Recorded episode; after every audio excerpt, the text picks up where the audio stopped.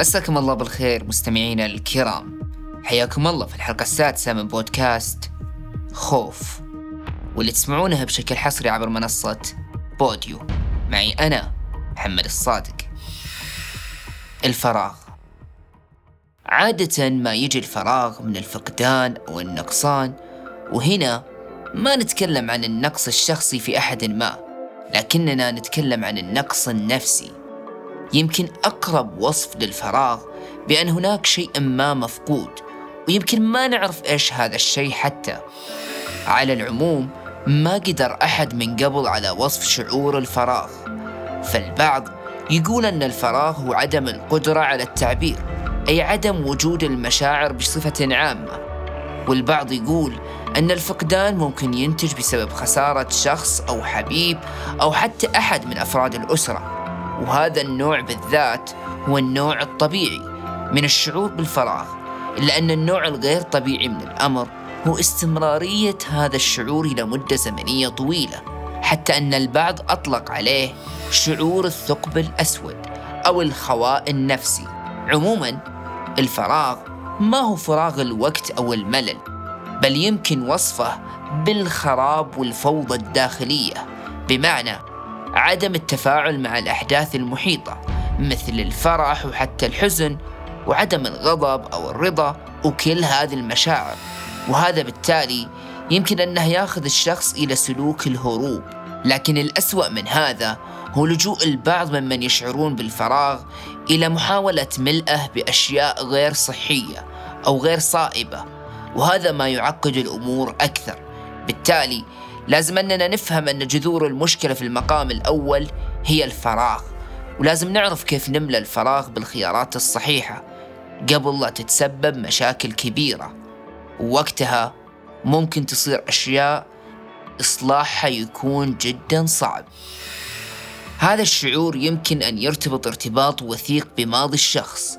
فغياب الدعم العاطفي في السابق وحتى اختفائه في الحاضر يمكن يخلينا نوصل إلى الأسباب اللي نعرف من خلالها كيفية التعامل مع هذا الفراغ. في كل الأحوال إذا كنت تنظر إلى ماضيك فأنا أدعيك إلى عدم جلد الذات وتتوقف عن هذا الشيء تماما. ولا تجلس تلقي اللوم على الروح اللي داخل نفسك تعاطف معها تفهمها صير صاحبها. ما هو غلط أنك تحاول تفهم نفسك لكن الغلط أنك تكابر تتجاهل تقسى على نفسك أكثر مما يجب. عدم تفهمك إلى ماضيك أو عدم تفهمك حتى إلى نفسك راح يخليك تفقد القيمة الجوهرية لذاتك. لذلك يجب عليك أنك تتقبل الماضي وتتصالح معاه مهما كان فيه من السواد ما فيه. على العموم هناك الكثير من الحلول اللي من شأنها تخفف شعور الفراغ إن لم يكن في مرحلة متقدمة مثل بذل الجهد في معرفة المشاعر والاعتراف فيها وأنك تتوقف عن إنكار نفسك. لابد أنك تظهر هذه المشاعر بطريقة صحيحة ويجب عليك أنك تعرف أن هذه المشاعر موجودة داخلك ولازم توظفها في المكان السليم. الكثير من العواطف إحنا نعتبرها عواطف سيئة ولكن وجودها أمر طبيعي. الأهم هو أنك تعرف متى تستخدم الشعور السلبي ومتى تستخدم الشعور الإيجابي.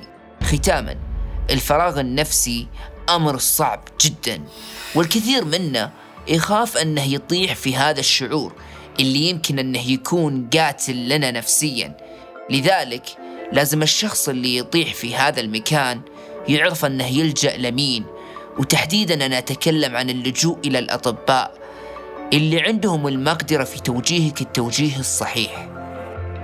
كنت معكم أنا محمد الصادق من بودكاست خوف على منصة بوديو. نلتقي بكم في حلقة قادمة. في أمان الله.